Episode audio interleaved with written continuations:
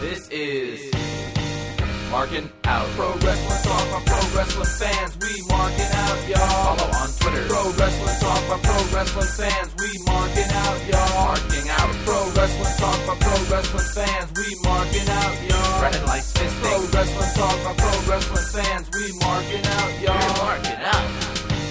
Pro Wrestling Talk by Pro Wrestling Fans. Welcome, ladies and gentlemen, to a brand new episode of Marking Out, Pro Wrestling Talk by Pro Wrestling Fans. This is episode number 245, High Energy. I am your host, Brandon. You can follow me on Twitter at BTTG161. I'm also joined here by Dave. You could follow him on Twitter, though he doesn't tweet, at DaveTheRave_MO. How are you doing on this bright, sunny, blue-skied morning? Woo! I'm doing great. I am doing very, very great. I definitely dig your Owen Hart, Coco Beware. Tony the Tiger over here, huh? Name drop. It wasn't the name drop. It's just I have high energy right now. No, you're name dropping. It's okay. I mean, it's all the time. It's whatever. I mean, great tag team. Whoa! Half of them. One of them's in the Hall of Fame, so come on. Yeah, the wrong one. But how are you doing? The wrong one's inducted. No, I'm doing awesome as always. It was a great week. How was your week? Anything special? Nope, nothing special on my front. How about absolutely nothing? Nothing at all? Nope.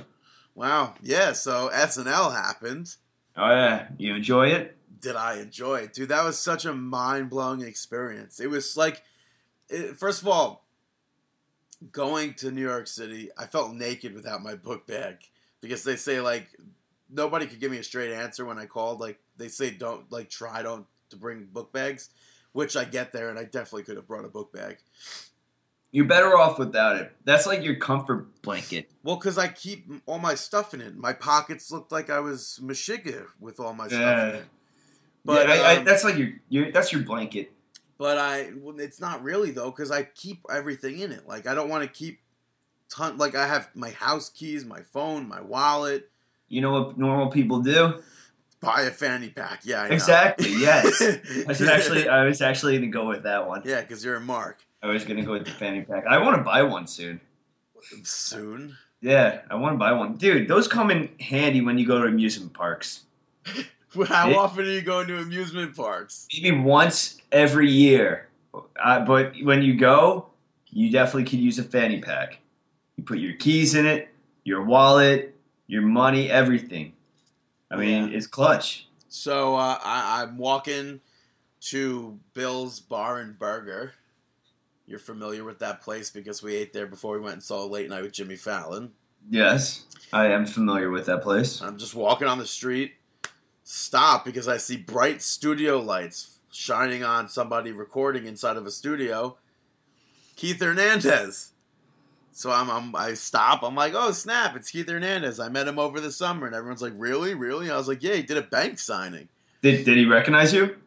I swear to God, I take out my camera, and it looks like he glances over at me and gives me the dirtiest look. He remembered you. And then I saw him. He spit at the window.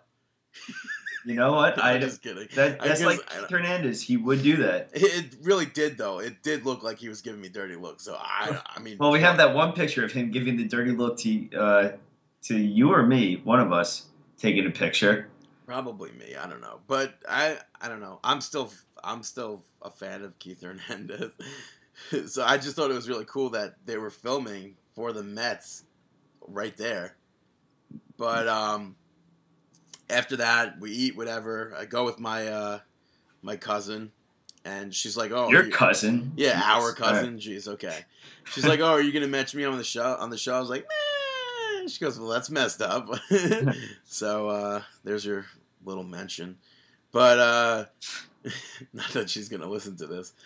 But, so SNL, we're waiting on the line to get in, whatever. And everyone's like, oh, where are you from? Where are you from? Where are you from? Really? People actually care? Yeah, because it's like, there's really, like, you don't, unless you've gone before, you don't know what to expect. Did you name drop Marking Out? No.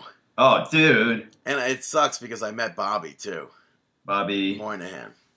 And I feel like he's a pro wrestling fan, so he would be like, oh, yeah, it's, I really don't care. But that's exactly my reaction to hearing it. Yeah, but so they take us up into this like waiting area, and it's got all this like SNL like pictures and like history. It's cool. It's cool when you walk through that hallway, right? With everything on the wall. Yeah, but it's like there's not a hallway that like, because it's not like we don't see this stuff on television. So, But then they actually they get up, and like right before you go into the actual studio, you're like, we're waiting on a line, waiting to be seated, and to the left of us were elevators, and the cast of all that come off the elevators, and I turned to my cousin, I'm like, is that Lori Beth Dinsburg? Because it looked like her. I'm surprised this isn't being saved for later in the show. No, it looked like her, but she was like shorter. In person, I guess. From what I remember, with age, you shrink. But even so, like, how old was I when I was watching all that? I don't know. How old is she now? 52? I highly doubt that. Maybe 40s, but maybe late 30s. I don't know. Yeah. But and I then she starts speaking, and I hear her voice, and I'm like, it's Lori Beth Dinsburg. And then my cousin's like, look, it's Kel. And I was like, what? And, like, then we saw Josh also. We were literally the only two that were, like, we were marking out. And I think Josh is one of my favorites. I feel like he's he was always underrated. I mean, he had Ear Boy, yeah. I mean. What else did he do? I don't know. I don't remember. Not off the top of my head, at least. But, yeah, so we were the only ones flipping out, and everyone's, like, looking at us, like, what's going on, guys? So then they walked towards us, and like we said hello, and that was like the coolest thing, like to meet them. Mm-hmm. They take us into the studio, and as you're turning into the studio, they have like a few like outfits from like the past sketches and stuff. So that was kind of cool, but yeah, it was really cool, and like the celebrities just sit amongst normal people there. I guess because. Yeah, because I guess if you can't have celebrities sitting on the floor, because then it's like if they pan to the crowd, why is Jennifer Lawrence and Aziz Ansari sitting in the crowd? Yeah, why is Horatio Sands just randomly sitting in the crowd? Imagine if you were sitting next to one of them. That's what we were saying. Like, would you put your hand on Jennifer Lawrence's knee? No. You took your time to think about that. I think you would. No, I don't. I mean, I wouldn't, but it's like a plausible thing where it's like... You think she would put her hand on your knee? She would probably put her head on my shoulder. I'd most be like, I'd be like, oh, you're a Paul Anka fan? She'd be like, who? I'd be like, oh, Generation. We're probably the same age, though. Yeah. But yeah, and then afterwards, I met Horatio Sands and a few other of the newer cast members. Lauren Michaels literally walked like 4 feet from my 4 feet. Yeah, I don't know why I said feet. 4 feet from my like being, which is like it's the coolest thing because like really in my life, like it's really comedy, music, and wrestling. Yeah. So it's like the equivalent is if I were standing there and somebody like Vince McMahon walked right by. Yeah, I have that story. Of what, Vinnie Mac walking by? Yeah. When? Nassau Coliseum. When? A while ago. Long time ago. Yeah, but like how long ago? Like how, like I've never heard before this once. Before the podcast and stuff. I've never heard this once. Yeah, you just walked by. Where were you? You were just standing... Yeah, it was in the lobby of the Marriott. I was once at the SNL studios too. Well, NBC or whatever. Yeah, 30 Rock. Yeah, 30 Rock. I once had a tour, like a. I mean, you were there for the late night show too, but you were actually at Studio 8H for SNL. The SNL. Oh studio. Yeah. One of my an ex-girlfriend of mine, one of her friends. Aunt worked there, so she kind of gave us a tour of the entire building, which was pretty sick. Like, we got to go into the conference rooms where they discuss everything, and then they showed us like the SNL. But we didn't actually go into the building. They only brought us like to a window that peered into it. Wait, where was the window that peered into it? Because was it inside of an office or something, or no? No, it wasn't inside of an office. It was at the end of a hallway, I believe. It was at the end of a hallway. It was probably, I don't know if there was a window leading into it. Yeah, there was definitely a window that you can like peer through and you see like the setup. Were you above or below? Above. Huh. Yeah, so you were probably... I think Jared, actually, when I was there, what's his face? Either Jake Gyllenhaal or... I think Jake Gyllenhaal was there recording. Because when I peered through, I think he was doing rehearsals. Oh, that's cool. Yeah. Yeah, and it's like the craziest thing that it's like all the sets are like basically right there. Mm-hmm. And within a commercial break, you got a whole crew of people just quickly interchanging the sets. So it's something I wish I could really do every weekend. But apply for a job. I don't want to work. You can do it every weekend. I don't want to work there. People look like they absolutely hated working there. I swear to God, dude, everyone was yawning. All the pages and everything. Well, maybe, I mean, you did smell some funky stuff, right? Afterwards. Well, maybe that's why they were yawning. No, that's not. You should definitely apply for creative there. Why not? Yes, because that's something that just happens, David. Hey, you don't good. We're like, hi, I went to a show once. Can I write for you guys? They were like, yeah, just be like, yeah, you may have heard me. I've been on Cookie with Brandon 1, 2, 3, 4, and coming soon. Yes. Yeah. That was filmed this week. That's also part of my week. So how'd that go? It went well, I think. Yeah. As soon as I figured in my head, I always pictured being like. Like when I said it on the show that it was filmed, I heard you saying, "Oh, why did you make?" And I'd be like, "Spoiler alert!" Yeah, but do you care to share what you? No, made? I don't, because spoiler alert. I would like for it to be a surprise, even though it's not going to be a real big surprise. But any special appearances? I can't really say. All right, so I can't really say if a former WWE superstar makes his appearance. I mean, their appearance. All right, so may have one or two extras on the show. Yeah, we don't. The Cooking with Brandon show. Spoiler alert, we don't. Or spoiler, we do. I mean, no, spoiler alert, we don't. Because I don't want people to build up false pretense and be like, that dang guy lied to us about his cooking bitter. I don't know why I do that. Yeah. I don't know why you went all down south. All down south, yeah. But speaking of down south, I got nothing else to. Raw was took place down south. Right? Did it? I don't know. Did it? I don't think it did. What do you want to kick off with? No comments and questions this week, so we're gonna just talk a little bit more. Let's talk about Monday Night Raw. Monday Night Raw. No, you don't even do the Monday Night Nitro. Unbelievable. All right, so Monday night. No, it's past that point. We the show opened up. Show opened up, and Corporate Kane was backstage on a conference call, sort of. I guess you would say conference call, or actually just a phone call in general, with Triple H and Stephanie McMahon, who weren't at the arena yet. And Kane basically said that everything was under control, and then.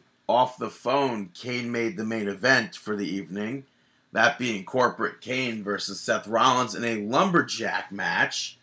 This whole segment thing went on for the whole night, and Triple H and Stephanie never made it to the arena.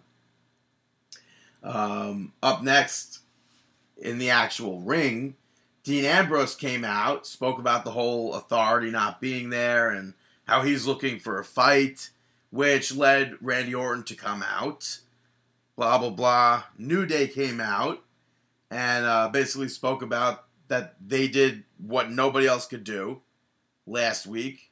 They made fun of all the groups that Randy Orton's been in, saying Evolution hasn't been able to do this. Legacy hasn't, etc., etc. And then they called him a groupie. Yeah. I thought that was pretty funny. Yeah. And then led into a match. Yeah, Kane appeared on the Titantron and was like, you know what? I'll give you a match right now. New Day versus Ambrose and Orton. So Kofi Kingston and Big E Langston teamed up, took on, and defeated Dean Ambrose and Randy Orton. The match, good match. I really hate that Randy Orton has these long matches. Yeah. It's just, but like in this case, it was like mixed emotions because I'm excited to watch New Day. Yeah, I'm fine with Randy Orton being used in this aspect. I was kind of confused by Dean and Randy Orton. They're blind tagging each other back and forth and trying to one-up each other. I didn't know if they were trying to get at maybe there's a feud brewing there. That's what it seems like, especially because the ending was Kofi Kingston shoving Randy Orton into Dean Ambrose. Yeah. And then Kofi quickly got the roll-up to win. So I could see them, they announced that they will be the pre-show kickoff match for the upcoming pay-per-view. Which, that's mind-blowing to me. I'm so happy to see Orton on the pre-show. That's so mind-blowing to me, but I'm, like, ecstatic that it's not part of the actual, like, real pay-per-view. I think this is where Randy Orton should kick off the show, especially because it is a good way to get the crowd involved and stuff. It's Randy Orton. Why not? And even with this match, though, like, I was getting really pissed off, like, oh, Orton's hitting this move, he's hitting this move, it's like he's clearly going to win, and then just to have Kofi Kingston actually pick up that victory, yes, it was a quick roll-up, but still. That's the kind of victories Kofi gets here and there. I'm good with it. Yeah, even more so is because I really thought, I was like, oh, there's no way New Day's going to win this, like, Randy Orton's in this. Yeah. So I was really happy that New Day's on this big roll, so. Yeah. You had Nikki Bella pick up a victory over Naomi. Sasha chance. Yeah, right off the bat, I was super shocked to actually see that they played the video recapping Sasha Banks and Bayley from the Iron Man match from TakeOver. Yeah. And I think that kind of worked against them. Because all it led to was people chanting that. Sasha, yeah. But I feel like it's a good time to mention that we were in Chicago. Yeah, well, we weren't really in Chicago. We were probably Rosemont, Illinois. We were watching it on... Yeah, but WWE was probably in Rosemont, Illinois, and for whatever reason, they call that Chicago. But WWE, I think, like, it could have gone two ways with that We Want Sasha stuff, and I think they were kind of happy that happened. So they could have Brie get on the announce table and chant, "We want Sasha." But, I thought that was smart. But that literally was not doing anything. People were chanting for Sasha regardless. That's one. ProWrestlingTees.com/marking out. I thought that it was smart because if the fans were chanting it, maybe if the heel goes with it a little bit, it will get a little bit louder. You might as well. Sasha's at ringside. Yes, but it takes away a little bit from the match. I did like how Sasha just took out Bree's leg during that segment. But that did not, like, it really did nothing. The only thing it did was continue the crowd's chant. Yeah. And it just... I think it was more of a way to antagonize Sasha Banks. It really... I don't understand. I mean... Nobody cared. No, literally nobody was caring about Nikki, Brie, or Naomi. And I feel like that's kind of a bad thing because it took the attention off of the match completely. No one cared what happened in the ring. They just cared about Sasha Banks. Yeah. But I kind of think that they are... WWE does know about Sasha Banks and her connection with the crowd. I think that they are playing this. They're going to play up Sasha Banks a lot, and she's going to win that championship, and I think it's going to happen within 4 months. And we have bold statements from Dave the Ray from Marking Out. Back to you in the studio. Thanks, Chief. All right, next we had the John Cena U.S. Open Challenge. I put out the challenge to the locker room. Yeah. Dolph Ziggler accepted it, and John Cena ended up picking up that victory. But it was another damn good match. I am not a fan. Really? I didn't like that Ziggler used an eye rake. I don't think being a face. I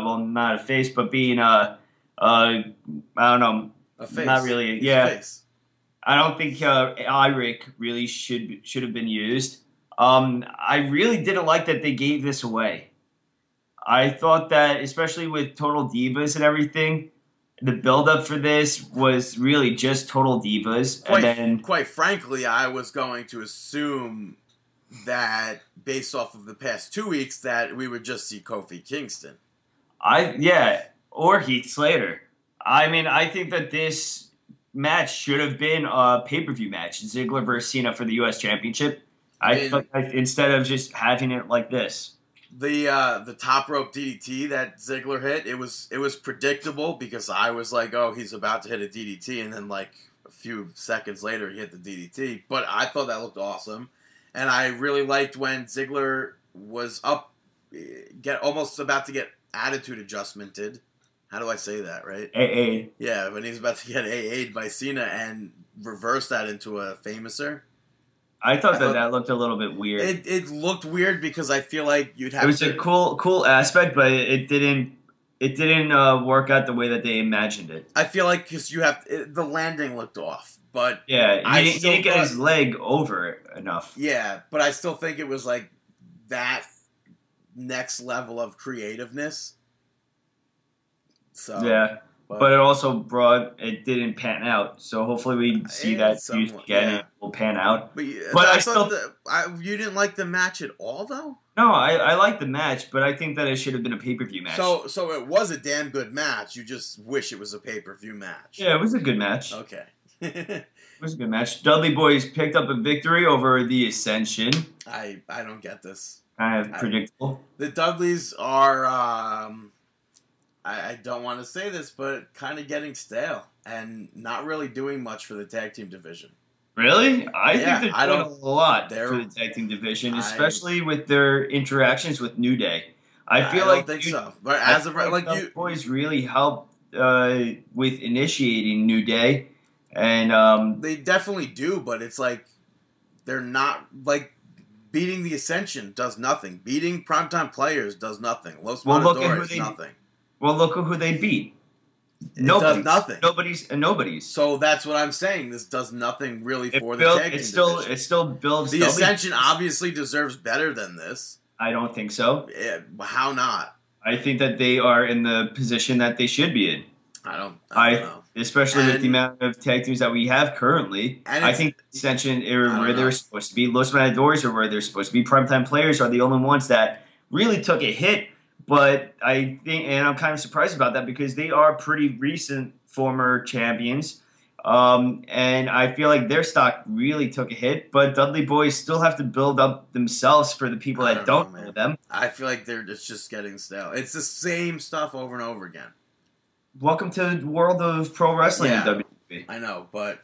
And then with Cosmic Wasteland, it's not on Monday Night Raw. It makes no sense. It's SmackDown. That makes no sense. Well, I do. The only thing I would say is that Stardust should be with Ascension during their matches and vice versa. It shouldn't just be promos together. Right. But, yeah. Up next, we saw Bad News Barrett and King Sheamus. Just kidding. Defeat Cesaro and Neville. What did you think of this match? I thought it was a good match. The one thing I appreciated that they tried to pull it off, but it definitely was dangerous. Where Cesaro flipped Neville onto King Barrett. Oh, yeah. Neville, his ribs went right into Barrett's knees. Why did Barrett put his knees up? I don't think he was trying to. I don't know if he was supposed to or whatnot, but it definitely could have broken a rib of Neville. I thought this match was kind of like random though. Like it, I don't at think, one like at one so. Point at one point it didn't like there was like this spot where Neville was outside of the ring in the corner and the ref wasn't even like paying attention to the match. He was just talking to Neville. Like probably giving him cues or something, but it was just I was fine with the match. It just some I don't know, something seemed off. It was weird. Like, I don't know. I mean, I thought, like, I'll speak about it a little bit later on, but I thought their SmackDown match was great. I thought their SmackDown match was much better than the one on Raw. All right. But it's weird, though, because, like, people... It's weird that the spot that Cesaro's in, because people go crazy for him these days. And for whatever reason, he's not being utilized. Where are you going to put him? I mean, I don't know. Exactly. You can't have everybody in the same place at the same time. I mean, the only place I would put Cesaro right now is for the U.S. Championship.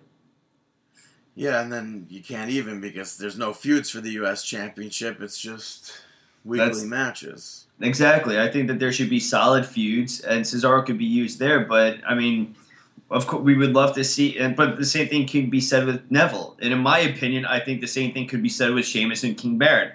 I liked both of them. So I do like how Bad News Barrett hit the bullhammer on Neville out from outside the ring when the referee was distracted by Sheamus.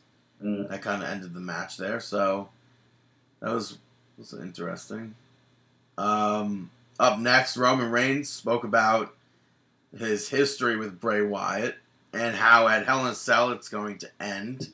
Thank goodness. Yeah, right, but like I feel like they've been saying this. Yeah. The Wyatt family came out, and Bray Wyatt spoke about the pay-per-view, the match, etc. And Reigns basically said that Bray is going to lose. Which most likely he will. Next up, you had... Yeah, that led into the match. Yeah, Roman Reigns picked up the victory against Braun Strowman via countout. I flipped a table. A gasket? Completely over the selling of Strowman with that Superman punch. Well, first of all, Roman Reigns hit Luke Harper with the Superman punch. And then turned around and did the same thing back to Braun Strowman.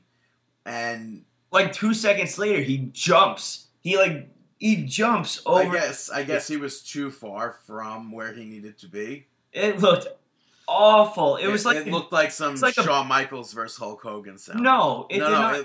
It looked like something that you would see from a Chuck Norris or Steven Seagal movie. It looked like Shawn Michaels versus flying. It looked like HBK versus Hulk Hogan. It was awful. Where HBK completely oversold everything. Awful. But he got counted out, and then the Wyatt family surrounded Roman Reigns inside the ring. They all slid in, and Roman Reigns slid out. Being the coward that he is. The one thing that I did like about this whole segment was afterwards when Bray Wyatt was taunting Reigns through the ropes, Reigns just like walked up to him and slapped him.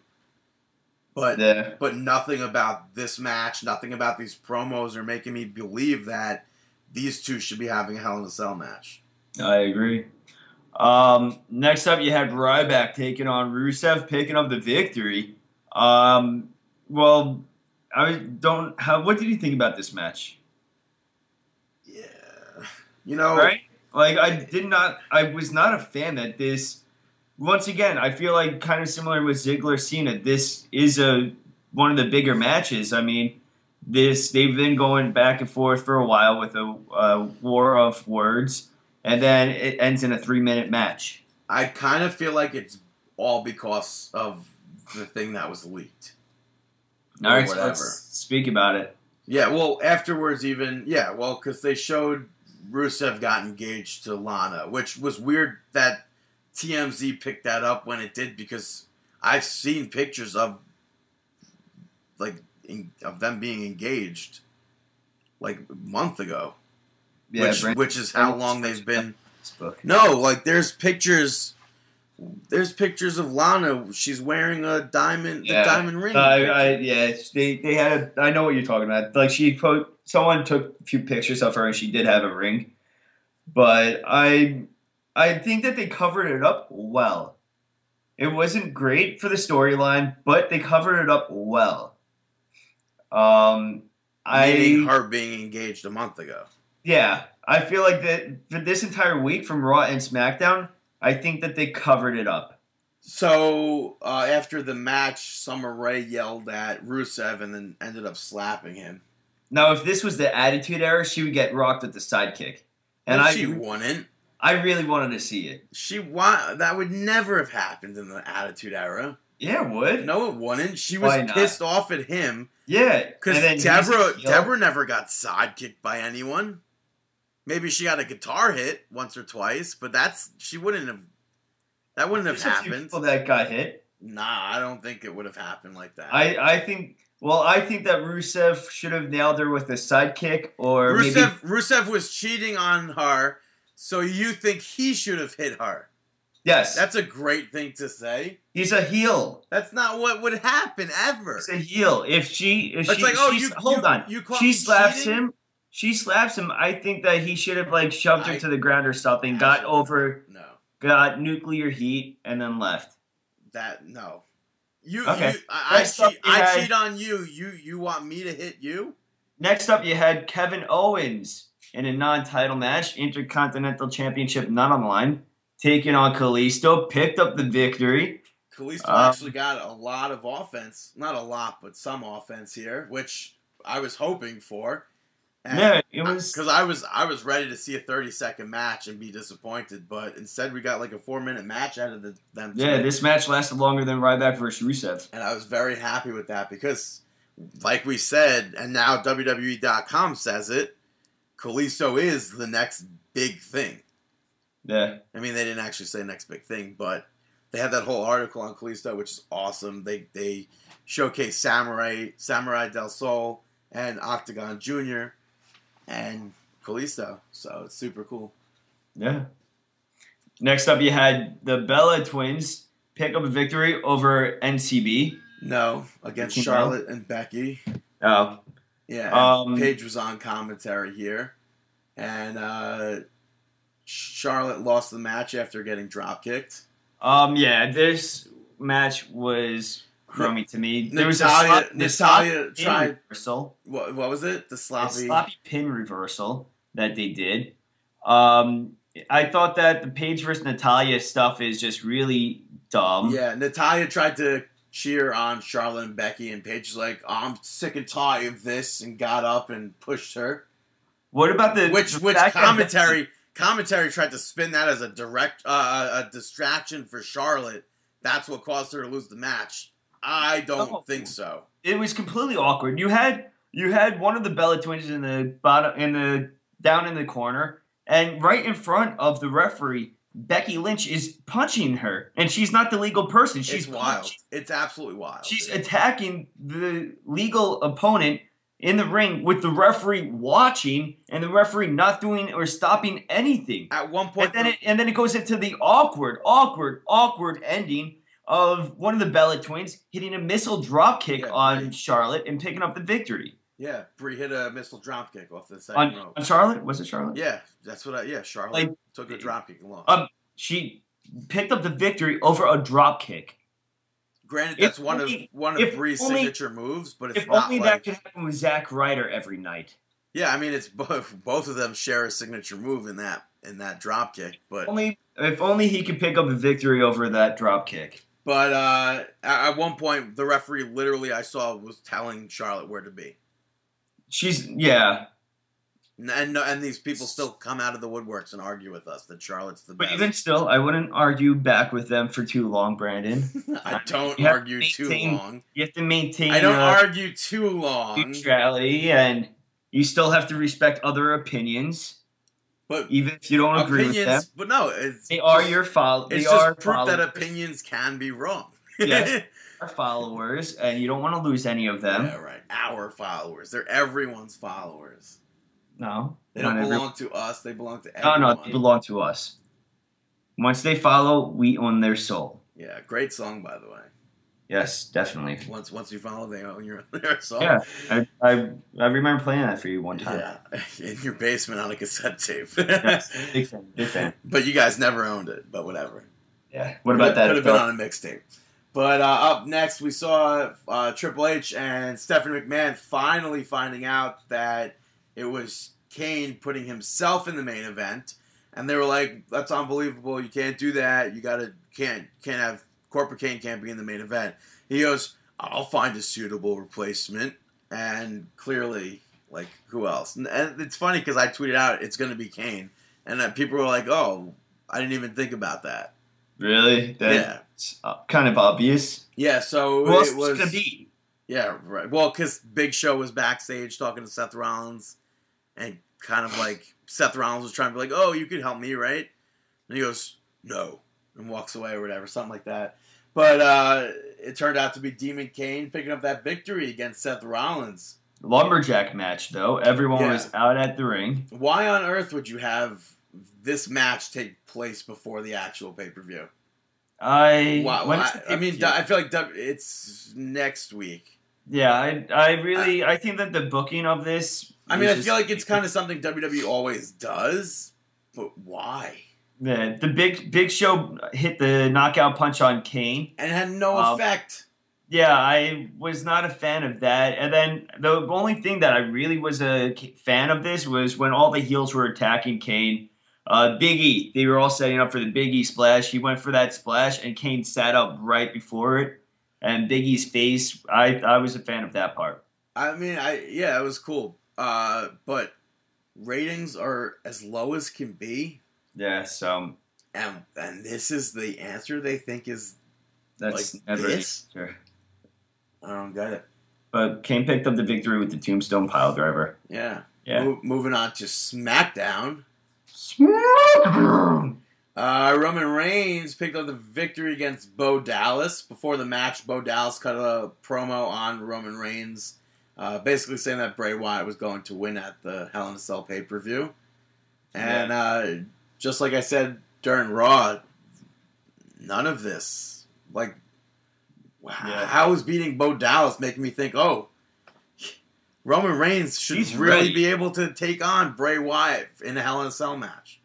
Yeah. Nothing happened. This is one of the moments where you call up Mark Henry, but then doing that, you know who's going to win anyways. Mark Henry is not anything. Nothing happened. Mark Henry is the equivalent to Bo Dallas at this rate. It really is. This wasn't a huge win for Roman Reigns. No. Nothing about Roman Reigns' promo afterwards and Bray Wyatt's promo afterwards made me think that, like, oh, these two should be in a Hell in a Cell. Yeah, no one cares. Something I cared about was this next match, even though it happened on Raw. King Barrett, Sheamus picked up the victory over Neville and Cesaro.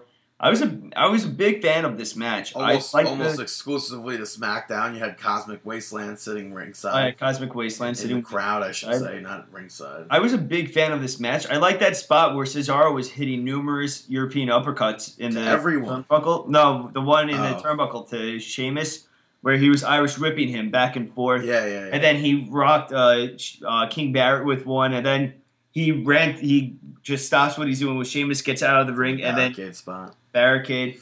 I was a big fan of this match, actually. Yeah, Sheamus tried to use the briefcase at the end, and Cesaro got him in the swing, but the referee was distracted, and Bad News Barrett came into the ring, hit the bullhammer, and I felt like Bad News Barrett looked weaker at some points. I thought King Barrett looked fine. I thought that it was a really fine match, and I'm a fan of all four of these wrestlers. I really think that the four of them, at their own time, can be at the top of the game. When you met Pac one time, you were like, you can be on the top of WWE's game. I don't think I ever met him. Yeah, I don't think you have either. But we saw him live, though. Yeah, we did. Yeah. Or DG USA. Yeah. Next up, we saw. I thought we were gonna do it together. Yeah. Okay. we had Kevin Owens defeating. Really? Zack Ryder. Where did you go with? I was gonna say defending, but he wasn't defending. Oh. It was a title match. Yeah. So KO picked up the victory against Zack Ryder. Jinx. I like that Kevin Owens' opponents actually get some decent offense in these matches. Yeah, I was a big fan of that. The matches, they're typically quick, but they could be. Fun. Right, no, I'm saying they're typically quick, but they could be a lot faster, and I'm glad they're not. Yeah. So it's always awesome to see Ryder work in a match. Yeah. Ryback was sitting ringside during this, and then after, as soon as the 3 count hit, ran into the ring, and Kevin Owens ran out. Now, talking about running out, I ran out on the next match. Ziggler picked up the victory over Rusev. Special guest referee was Summer Rae. Before you start with anything, I just want to say at some points, she was actually a better referee than some of the main roster refs. At some points, yes. Like when they were both outside of the ring, she was doing. She started the count when she should have. She was checking on them and everything. So she was just playing that card like the. What I don't like she is was that counting fast for Ziggler and counting super slow or not at all for Rusev. I don't like that this was once again with my entire beef of Cena versus Ziggler on Raw. I don't understand why this feud is being put to a halt on SmackDown instead of... I mean, you can't book Ziggler twice, but one of these matches could have been a pay-per-view payoff. I feel like Ziggler picking off a cheapish victory over Rusev. Yeah, she slapped Rusev, and then Ziggler hit the zigzag, and then...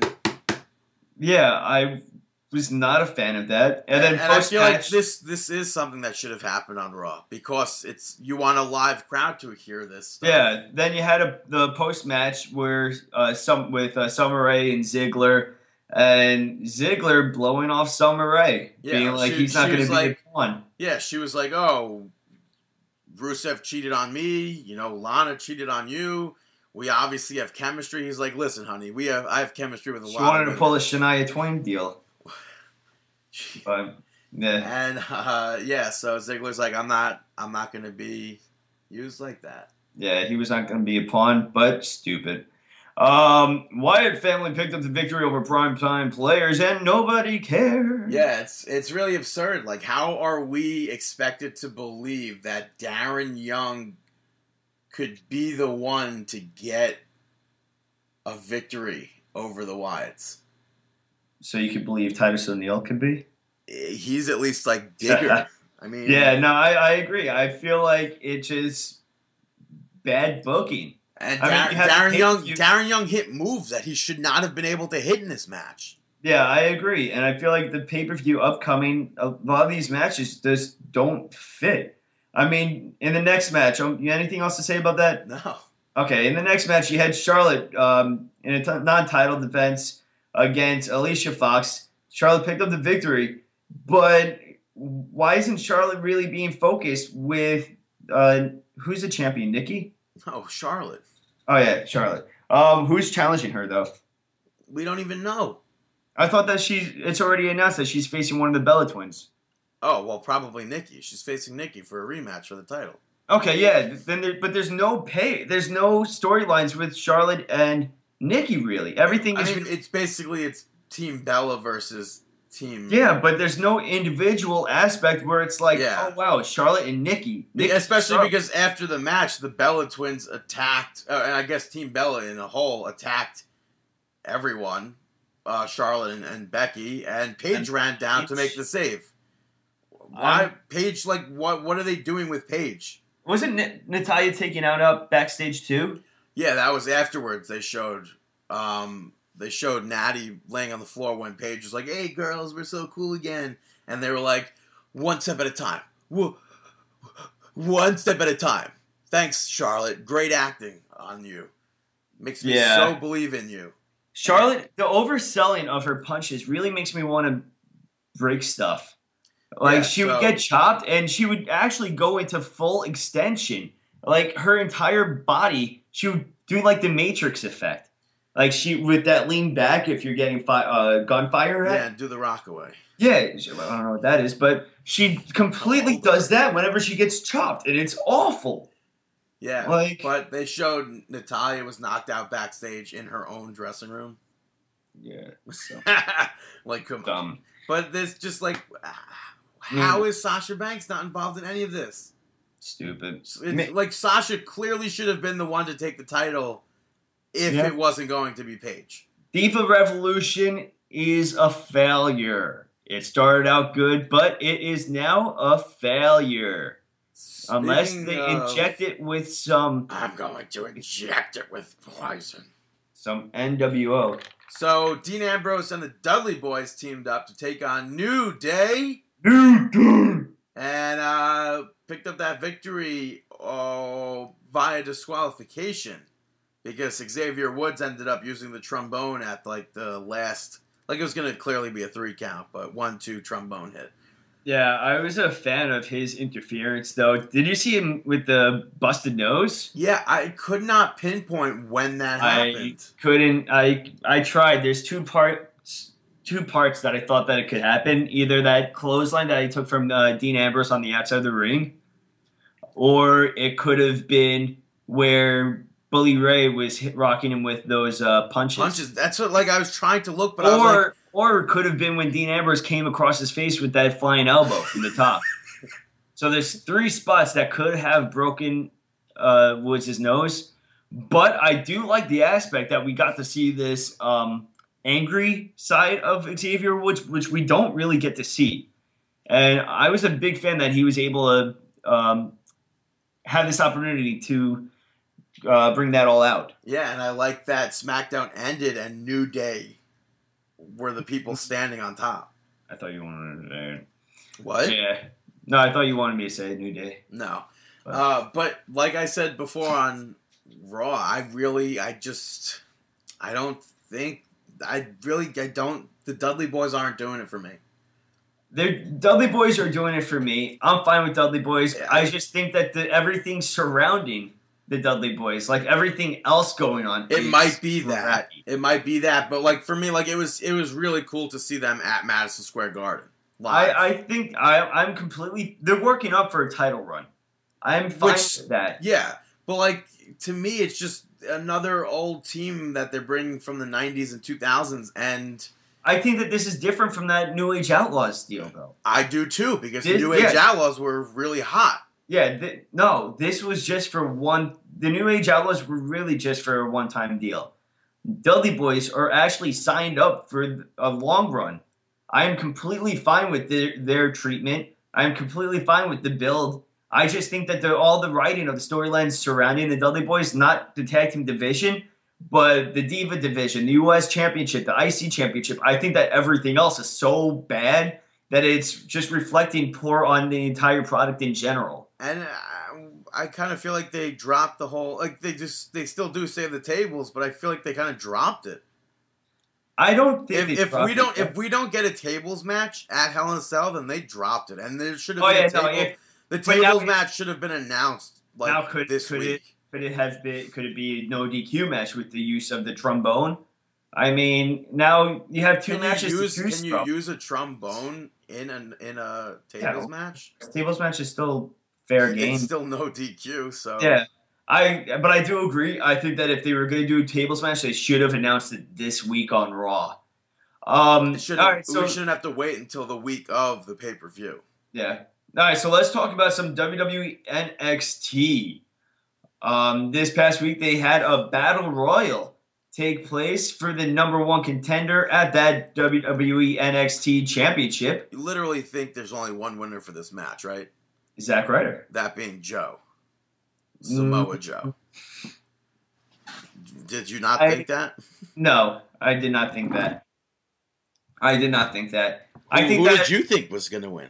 I mean, I was fine with Cruz. I was completely fine. I'm definitely fine with Apollo Cruz picking up that victory. They're going to put on a great match. They really are. Yeah, I didn't really have an idea as to I wanted to win or anything. But my top 3, I don't think that Baron Corbin should have outlasted Tyler. Absolutely Breeze. Not. Absolutely not. I really wanted... I mean, you heard the crowd when Tyler Breeze was limited. Yeah, they were upset. Yeah, Prince Pretty has been pretty over with this NXT crowd. I really want to see Tyler Breeze get his title run. Hopefully, when they call up either Finn Balor... Yeah, hopefully when they call up Finn Balor, they'll have Apollo Crews as champion. No, and they're not calling up Balor anytime soon, I don't think. Whenever they do whatever they do, I hope at some point once everybody kind of moves on, Tyler Breeze gets his chance at being champion. It just sucks because he should have been champion already. He should have been called up already. Either that or should have been called up, yeah. On the other hand, if he was called up, it would just be like, oh, look, that's where Cesaro is. That's where Neville is. He would be right next to Heath Slater right now. No. Yes. No, he'd be right next to Zack Ryder. Which is right next to Heath Slater. No, it is not. On Raw. No, it is not. Heath Slater doesn't wrestle on Raw. Zack Ryder at least wrestles sometimes. I think that he would be right. I think that he would be next to Slater. No, he would definitely be next to Ryder. I don't think it's nothing. It would be nothing. Yeah, that's what I'm getting at. There would still be nothing. Yeah, Nia Jax made her debut. The big debut that everyone's been talking about. She hit I guess you'd have to call it a modified rock bottom. Yeah. I don't know what you would actually call it, though. Like a rock bottom spine buster? Bookend? I mean, the bookend was kind of also a rock bottom. I mean, she picked up... I guess, yeah, you know, kind of was more of a bookend than a rock bottom. Yeah, she picked up the victory over Evie, independent wrestler. From Australia? New Zealand. New Zealand. By the way, did you know that Bushwhacker Luke... had Dean Ambrose booked in Puerto Rico for, like, a long time? No, I did not. Yeah, I was watching. They had the dinner for three or table for three thing. And Dean Ambrose, I think Cesaro brought up, like, oh, you are in Puerto Rico, right? And he goes, yeah, craziest thing. Bushwhacker Luke called me up and he goes, you want to come down to the island, kid? And I was like, yeah, of course. And then just had a run in Puerto Rico. That's cool. Yeah.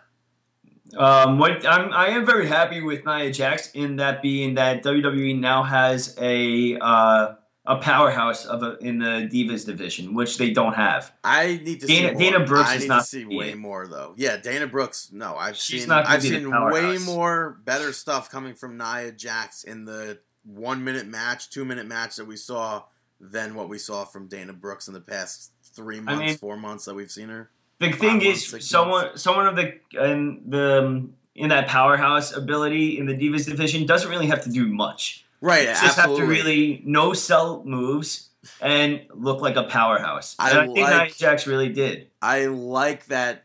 Somebody on commentary pointed it out also, saying the whole thing with like, oh, when was the last time we saw a woman come into this business and actually lock a bear hug that was effective or something like that on their opponent? Mm-hmm. So I like that. It just seeing Nia Jax just makes me like, damn, I really wish karma panned out. I know. But who, by the way, is now also a contender for the TNA Championship. Yeah, she has more points than Crazy Steve. Yeah, she does, yes. So that's WWE NXT. Let's take a break. And we'll be right back here on Marking Out. What up? It's the Friday Night Delight, FKA John Morrison, and you're listening to Marking Out. Welcome back, ladies and gentlemen, to Marking Out, pro wrestling talk by pro wrestling fans. This is episode 245, in case you picked it up from mid-episode. I don't think you did. But, some outside the ring news to kick it off. I think we should start with the biggest outside the ring news as of right now.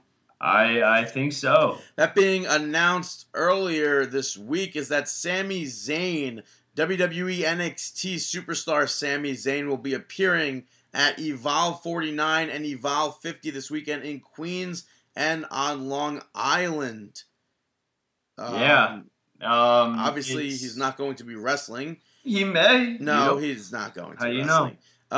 They announced that he's not going to be on the iPay-per-view, so you're going to have to get there live in person to see him. Which doesn't say he's not going to be wrestling in televised. Dude, if he wrestles, there's no point in that. That makes no sense. For the fans. Yeah, for the fans. But, yeah, so they posted that, and then WWE posted an article with the 5 top prospects or whatever of people you need to see from Evolve. Yeah, some of them being the current champion, Timothy Thatcher, Tony Nese, Zack Sabre Jr.,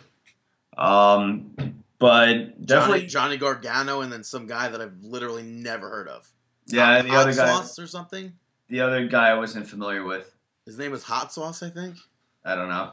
But this article, like, it was awesome at first, but then, like, when you actually think about it, well, first, what do you think about the article? Well, I'm kind of curious about your thoughts, more important than mine, because you don't like this at all. I don't understand it, though. No, I'm not saying I don't like it. I'm not understanding it, because the article says that it's basically saying that Evolve is a great place for people to go if they're not ready for NXT. What is Evolve? Okay. Evolve is a company that runs a show, what, once a week? Once a month? No. Twice a month? Yeah, twice or three times. So it's how is that it's not a school? Mm-mm. None of the five. I mean, I don't know who Hot Sauce is, but I don't think any of the four guys that we mentioned were ever trained by Evolve. We know where Tony Nese started. We know where Sabre Jr. started. The Evolve's not a school, right? It's a promotion. So how is this like a NXT is a promotion? NXT is a school. No, it isn't. Yes, it is. We've went through this before. Performance Center is a school. That's the facility that NXT is in. NXT is not a school. Yes, it is. We've went through this. You can't debate facts. Okay, whatever. I'm not going to waste Evolve, time. I'm not understanding them saying Evolve is a great stop before. If somebody's not quite ready for NXT, we'll have them go to Evolve. That's not like... Yeah. Well, Evolve is nothing. Evolve is a company. Evolve is a good way. Evolve is a company that runs one or two shows a month. And what's the problem with that? How is somebody like, oh, they're not really that trained, or they're not really ready for that NXT exposure? How is running two shows a month? How is working two shows a month doing that? It's just a place to put people. It's just a placeholder for people, which makes no sense. These guys they mentioned outside of Hot Sauce, I don't know who he is, have been ready for years for WWE. Yes, but this is just being used as a placeholder. It prevents them from going elsewhere. It's giving them a placeholder, but it's giving all the credit to Evolve when there's other... Like, none of these guys are Evolve guys. All right, but even still, at least it's giving some independent promotion some exposure. Yes, that's awesome, and it's also awesome that they showcase these guys. However, really going to do? Are we ever going to...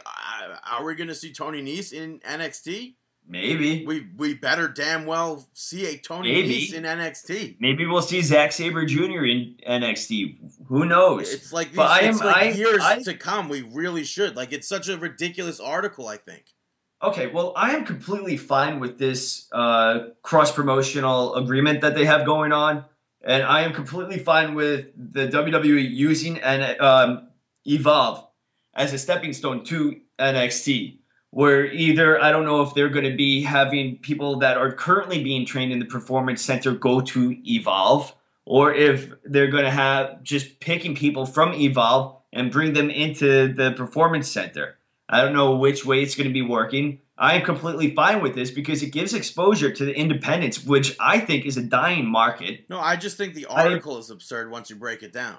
I think that it is completely fine. I think that the article is fine. It's saying these guys are Evolve guys that you need to see. They're not Evolve guys. You said that already. You're going in a circle. You're going in a circle. My turn.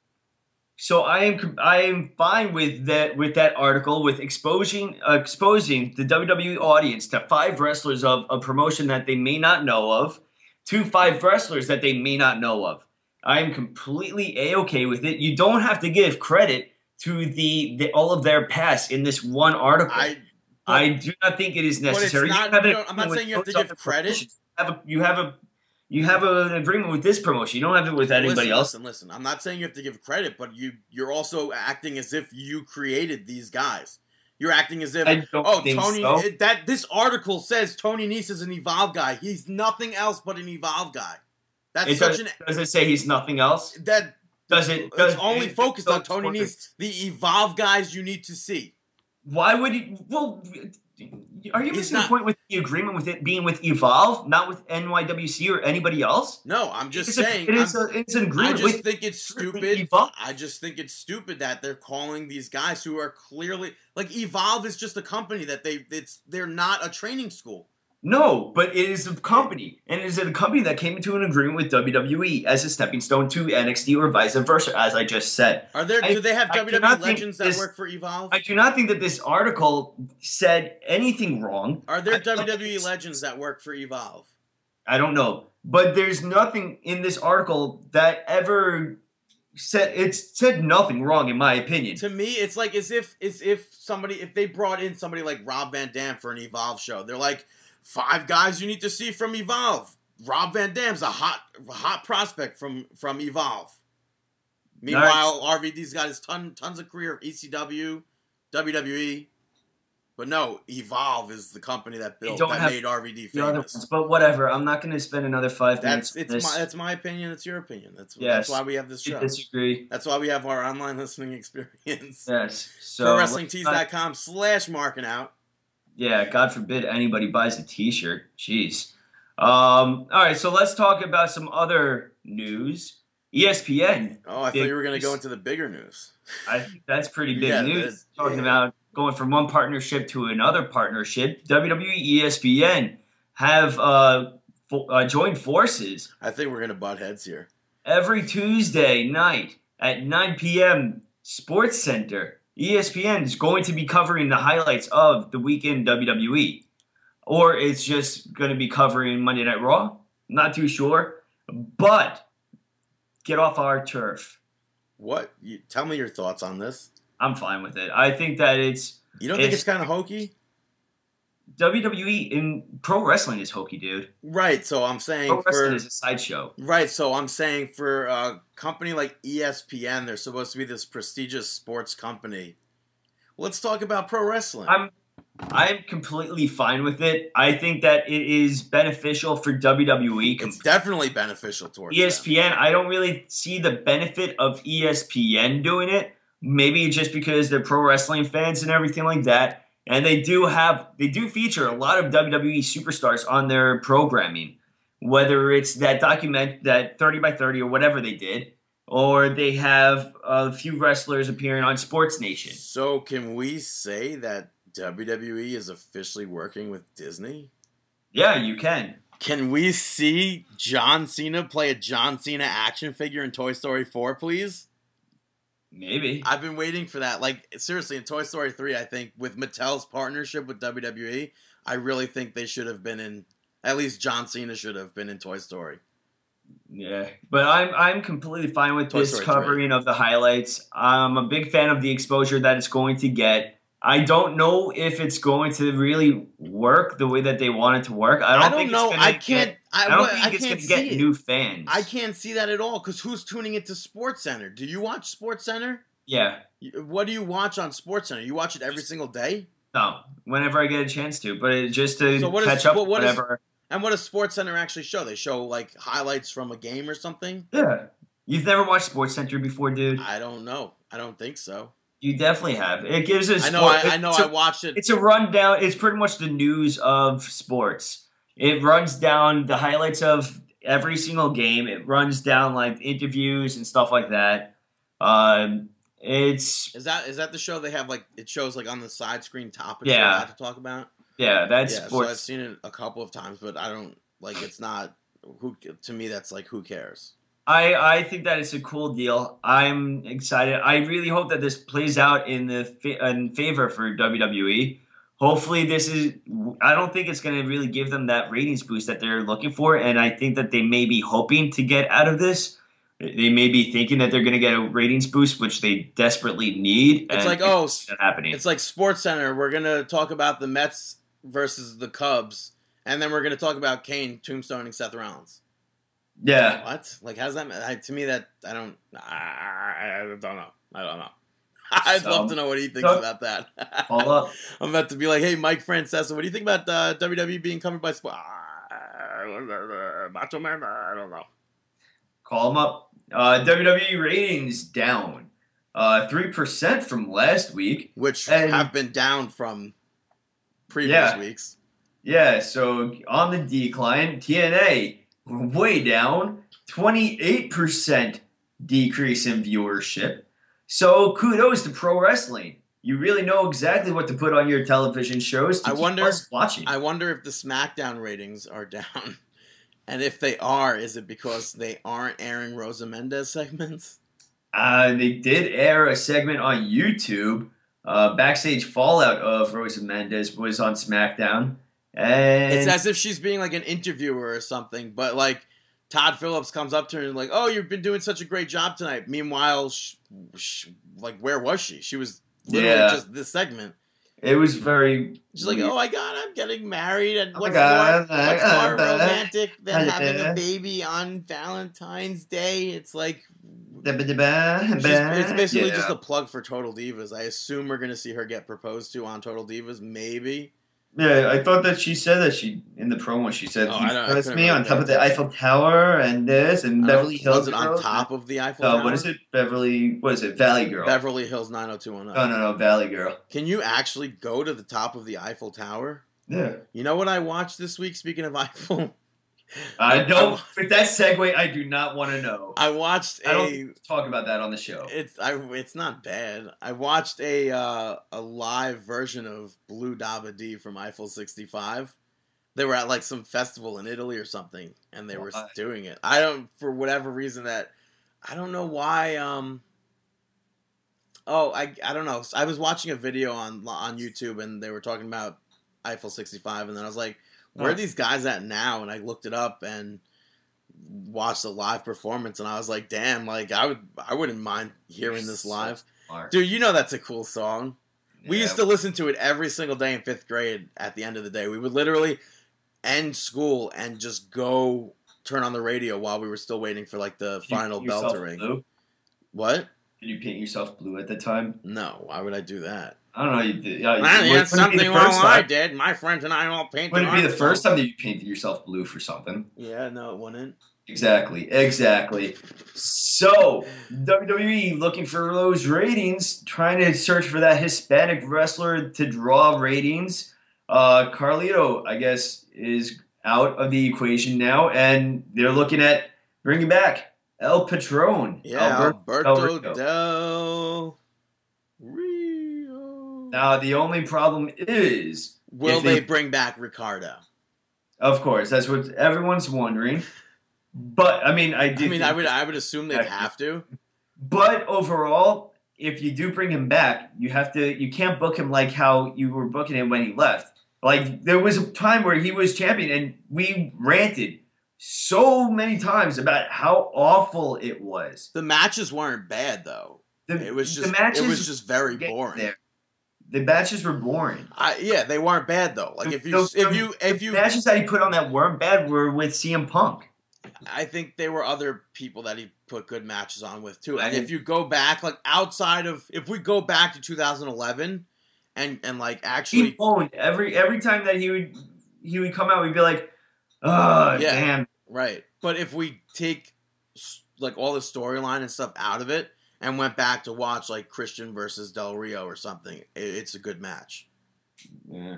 So. All right. So WWE is also looking at some Lucha Underground talent. Yeah. They signed Ricochet and put him in a long feud with Finn Balor, but there is a little catch. He signed a 7-year deal. Allegedly signed. You can't say that for sure. Faux show. On the 7 years with Lucha Underground. So how do you get out of that one? How do you sign a 7-year deal with Lucha Underground when they're not even in their second season yet? He probably didn't expect WWE to pick him up. But, I mean, hopefully he does make his transition over to WWE territory. I would love to see him in WWE. Yeah, I mean, honestly, on the independents today, probably in the top 5 of, like, the best of the best. I mean, last year, he had pretty much, he was up for Wrestler of the Year. I mean, he had an incredible year from Lucha Underground to New Japan Pro Wrestling to all over. I mean, the guy is on a tear right now, and WWE really should try to do whatever they can in the legal department to get him. Talking about legal department, well, we could go two ways with this. Yeah, we're going this way because we're talking about Mestez's We're talking about Lucha. Well, we weren't talking about Mistez's. No, we're talking about Luchas. Luchas, though. Okay. Yeah, so Mistez's appeared on a CMLL event, even though he was still under contract with AAA. Yeah, unannounced, too. Yeah, and AAA put out the notice that he's not going to be fulfilling his obligations with AAA, and that they retain the rights to the name Mistez's. Yeah. So we might be seeing the return of Mystico being portrayed by the original Mystico. Yeah. The current Mistez's. Or the original Sin Cara. I don't understand how people can, like, company jump and think that there would be no repercussions to this. I guess in Mexico it really doesn't matter. Like, I mean, it's like he didn't put enough thought into the retaining of the name even. Honestly, like, well, because when he went down to Mexico, he was going to be using Sin Cara. Yeah. He fought WWE on that. And it's like I mean, I don't know what Mexican law is, but they play, like, American songs as theme songs and stuff. Yeah. So, like, they're clearly not paying for it, I assume. Yeah, who knows? But who knows? Yeah, so the other legal department stuff, Davey Boy Smith Jr., he made a huge announcement today saying that he has ownership of the name British Bulldog. So now he will be using the name British Bulldog Davey Boy Smith Jr. That's awesome. I'm a big fan of that. I mean, nostalgic reasons, but also it's nice to see him being able to actually use his father's name now. What are your thoughts? I mean, Davey Boy Smith Jr. was already Davey Boy Smith. Like, it's still, like, I mean, I don't know. Like, it's the same exact thing. Yeah, it's the same exact thing, but I'm down with it. Something else that I'm down with, Jerry Lawler is taking on Terry Funk in a no DQ match for USA Championship Wrestling in Jackson, Tennessee. That's right. Jerry Lawler taking on Terry Funk in a no DQ match. It's at a Lance Russell tribute show. And I think that, I mean, it's bizarre that this match is happening, but it's very weird. But it takes place on October 24th. So if you are in Jackson, Tennessee, check out omenwrestling.com, and you can see Terry Funk versus Jerry Lawler. Yeah, you can get a $15 general admission ticket. I would see that's something I like, because I don't know. All right, for $15, I would go. Like, I would definitely like to see that. Yeah, for $15, I would definitely do that. Coco's booked. Yeah, Coco's booked. Coco's booked. What else? So John Cena planning on taking a break from WWE for a bit. So but he's still champion. So, yeah, until he drops it to Dolph, and then John Cena goes over, marries Nikki finally, and it's on Total Divas, and Nick's heartbroken. Yeah, so. All right, so let's talk about some results from this past week. Yeah. You had on the 10th, CZW Tangled Web 8. You had CZW Tag Team Champions Team Tremendous successfully defeat the Beaver Boys. Yep, Joey Janela picked up the victory against Tim Donst to become the new CZW Wired champion. Yeah, so congratulations to Joey Janela. He was also ranked number 1 on the Indie Power Rankings, so congratulations. Big week for him. Yeah, JT Dunn also picked up a victory here against David Starr. That former tag team colliding. You also had CZW World Heavyweight Champion Matt Tremont pick up a victory over Black G's. And they had a Tangled Web match.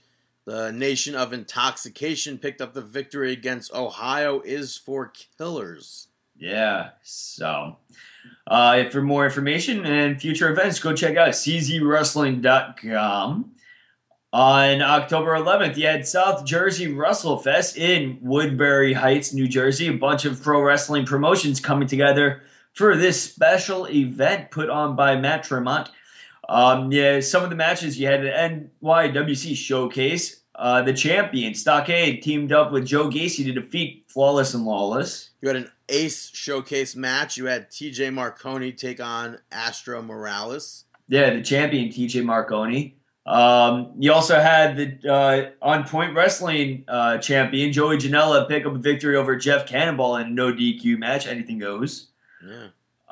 Yeah, pretty much every promotion was represented by their champion, and all the champions picked up the victories.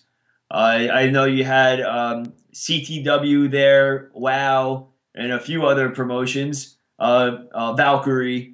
But for more information, if you would like to, I know they're going to be putting on a future event potentially next year, but if you want to pick up the DVD, go visit www.matt-tremont.com. Yeah. Upcoming events, we have next Wednesday. We mentioned him before, one of the Beaver Boys, John Silver, doing stand-up comedy at Governor's Comedy Club in Levittown, New York. That's Long Island.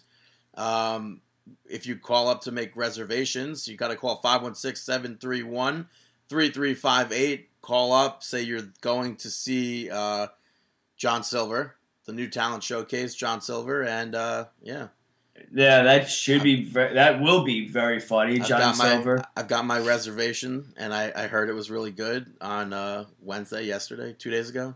Yeah, I mean, if you follow him on Instagram or Vine or whatever, you see all the stuff that he puts out, and he is very funny. Yeah, Dan Barry will also be there, so. And there I've seen him before. One half of Team Tremendous. I hope he does one of the jokes that I really liked he did the last time, but. Can't say that on the show. On the 21st, you're also going to be having CZW Dojo Wars 50 in Blackwood, New Jersey. Announced at the current time, you're going to have champion versus champion as the CZW champion, Matt Tremont, takes on the Wire champion, Joey Janela. So, czwrestling.com. Check it out. Yeah, some upcoming events. You got Pro Wrestling Syndicate on October the 24th. That's Rahway, New Jersey. You're going to have RVD taking on John Hennigan, a.k.a. or FKA John Morrison, FKA or currently also known as Johnny Mundo. You're going to be having PJ Black take on Amazing Red. You got the number one contenders match for the PWS Championship, Khabib from the Car Wash versus Matt McIntosh. The winner will be going on to face the champion Dan Moff that night. You're also going to be having the TV champion Chris Payne take on Bonesaw. Yeah. What else do we have? Suicide six-way match. Starman champion taking on TDS, Zima, Ion, Beefcake, Charlie, Nikos Ricos, and Mike Dell. Yeah, so ProWrestlingSyndicate.com. Yeah, they're going to have a match the day after that at the Columbian Club in Union, New Jersey. You're going to be seeing Rob Van Dam taking on Chris Payne, Bonesaw, and Brian Myers. Yeah, Johnny Mundo will be there as well. Yeah, Raven's going to be there. A bunch of other matches. Go check that out. Rahway, Union, New Jersey, both places, back-to-back shows. Also taking place on October the 24th, we have NYWC House of Madness taking place. That's going to be an awesome event. You're going to be having the Big O in action. You'll have Aiden Bale and Justin Ventura take on TJ Marconi and Braden Knight alongside Brooke Danielle.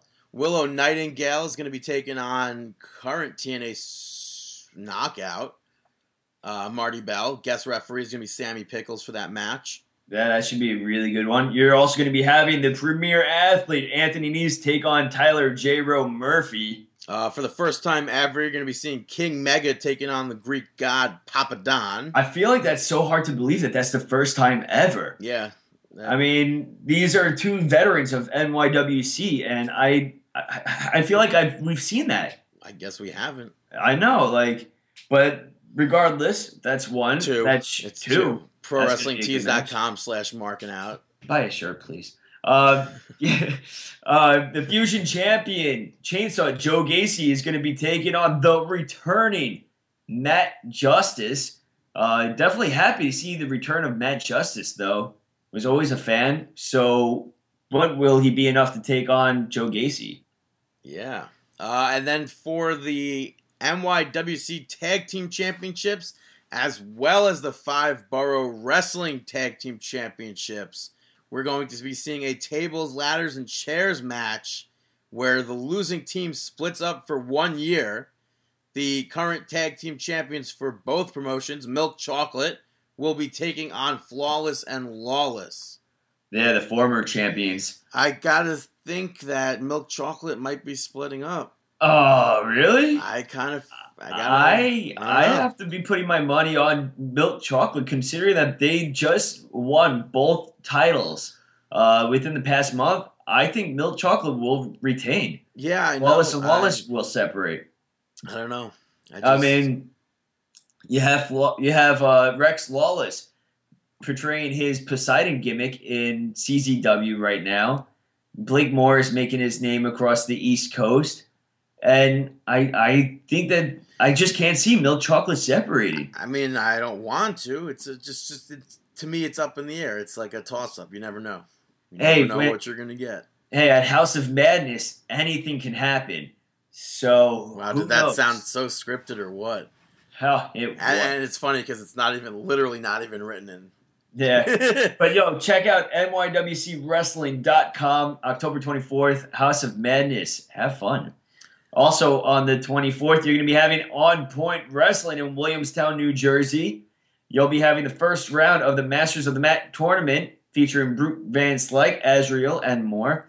Yeah, and the OPW Heavyweight Championship will be on the line. Champion Joey Janela will be taking on Oz Tyler. Yeah. So definitely go check out those events. Indie wrestling is alive and well. I know you said earlier, dying.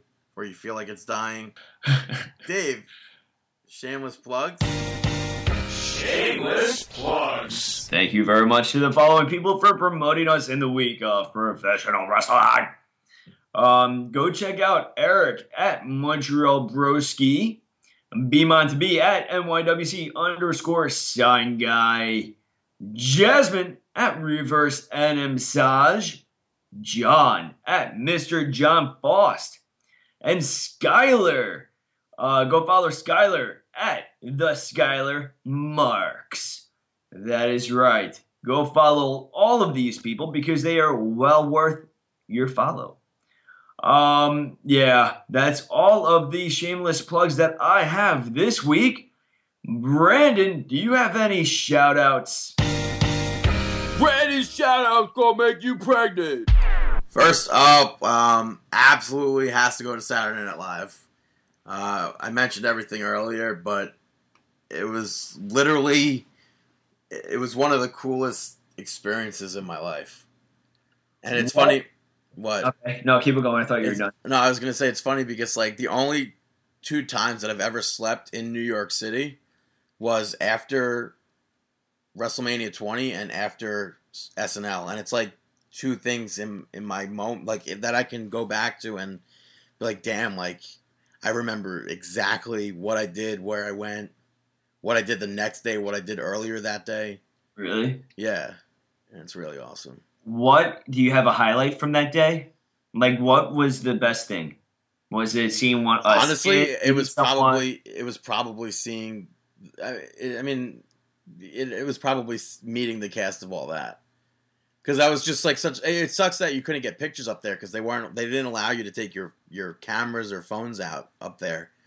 But like, because, I mean, SNL is awesome and everything. But as a kid, we grew up on All That. Like All That was our SNL when we were kids. I mean, there was also Roundhouse. What?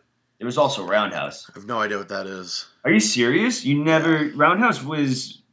All That before All That. What is it? It was a sketch comedy show filmed in front of a live audience.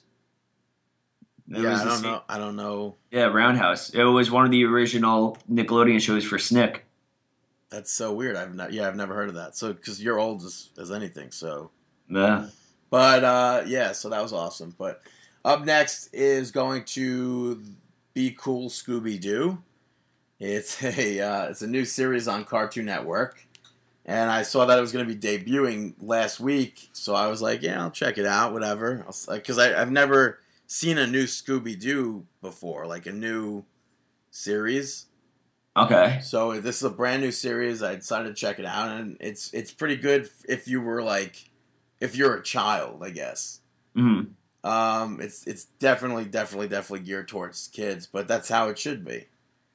I saw a lot of people complaining like, "Oh, this is so stupid," blah blah. But it's like you're a 40-year-old person.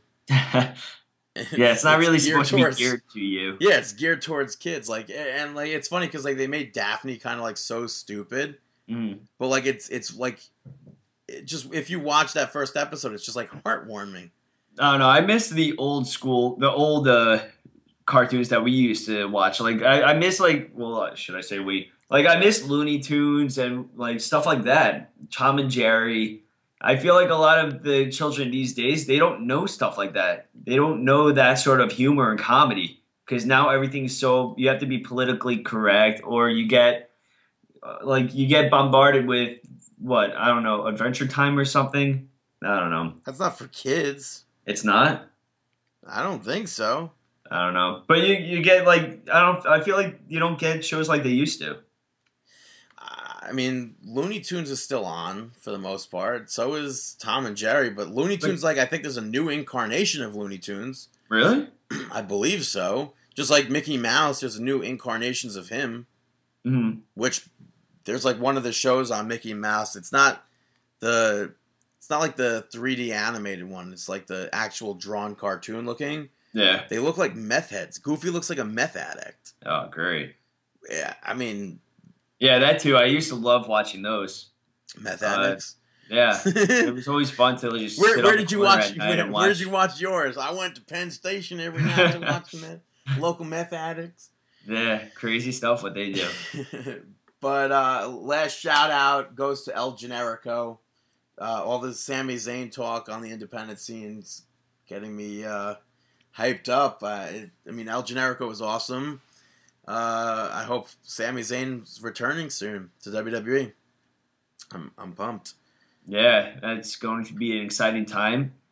Will he be with NXT or go straight to WWE though, the main stage? What would you do? What would you do? He's already established in NXT. So are you going to have him come back for one match in NXT? No. Listen, because he's already established and everything, and because he's been gone for so long without a single... he gets mentioned here and there on NXT, but without that mainstream, weekly, here's Sami Zayn, they have a huge opportunity here to debut somebody on the main roster out of nowhere and have a huge impact. So you're saying forget the NXT, just bring him right to the Raw. Yeah. I agree with you. I think that bring him right to Raw. Because it's a huge opportunity. When was the last time you had something like that? It's so sparse these days. Yeah. But I agree. Now it's time to move on to...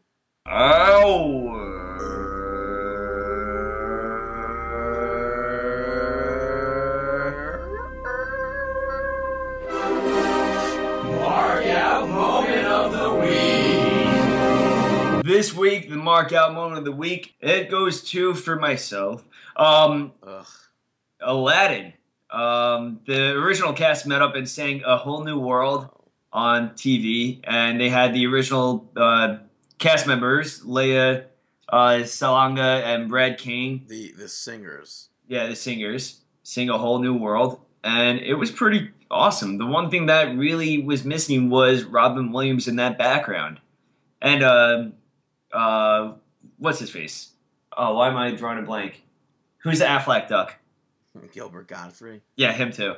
I feel like those two should have, I just like to picture them in the background of with the original crew. But did you hear that? Well, I mean, the actors weren't there. Oh, those weren't the actors? No, they were singing voices. Oh, because the other people in the back didn't sing anything. Unless they none of them were the else. Yeah, no. I don't know who the other people were. They might have been animators or something, but Alan Menken was on. Was it Alan Menken? No. Well, who was? Yeah, Alan Menken was on piano there. Mm-hmm. So that was cool. Okay. But I didn't know that they just brought in the singing. Yeah, dude, the guy that played Aladdin was Steve from Full House. That's right. And then he played Aladdin on Full House also. Okay. Yeah. I mean, I didn't know if they brought... That's true. That's true. So I guess they only brought in the singing crew for that one. All right, so then I'm good with it. Yeah. I'm good with it being the markout moment of the week. Yeah, so that's our show this week, folks. You can listen to us on markingout.com. You could also subscribe to us on iTunes. Stitcher Radio allows you to stream our show. Does it? I guess, right? I don't know. Let us know. Yeah, I don't know what Stitcher Radio does. But, yeah, check it out. ProWrestlingTees.com/markingout. Facebook.com/markingout. You could give us an old like ski a Rooney on there. You can follow us on Twitter @markingout, @DaveTheRave_MO, @BTTG161. And we wish you the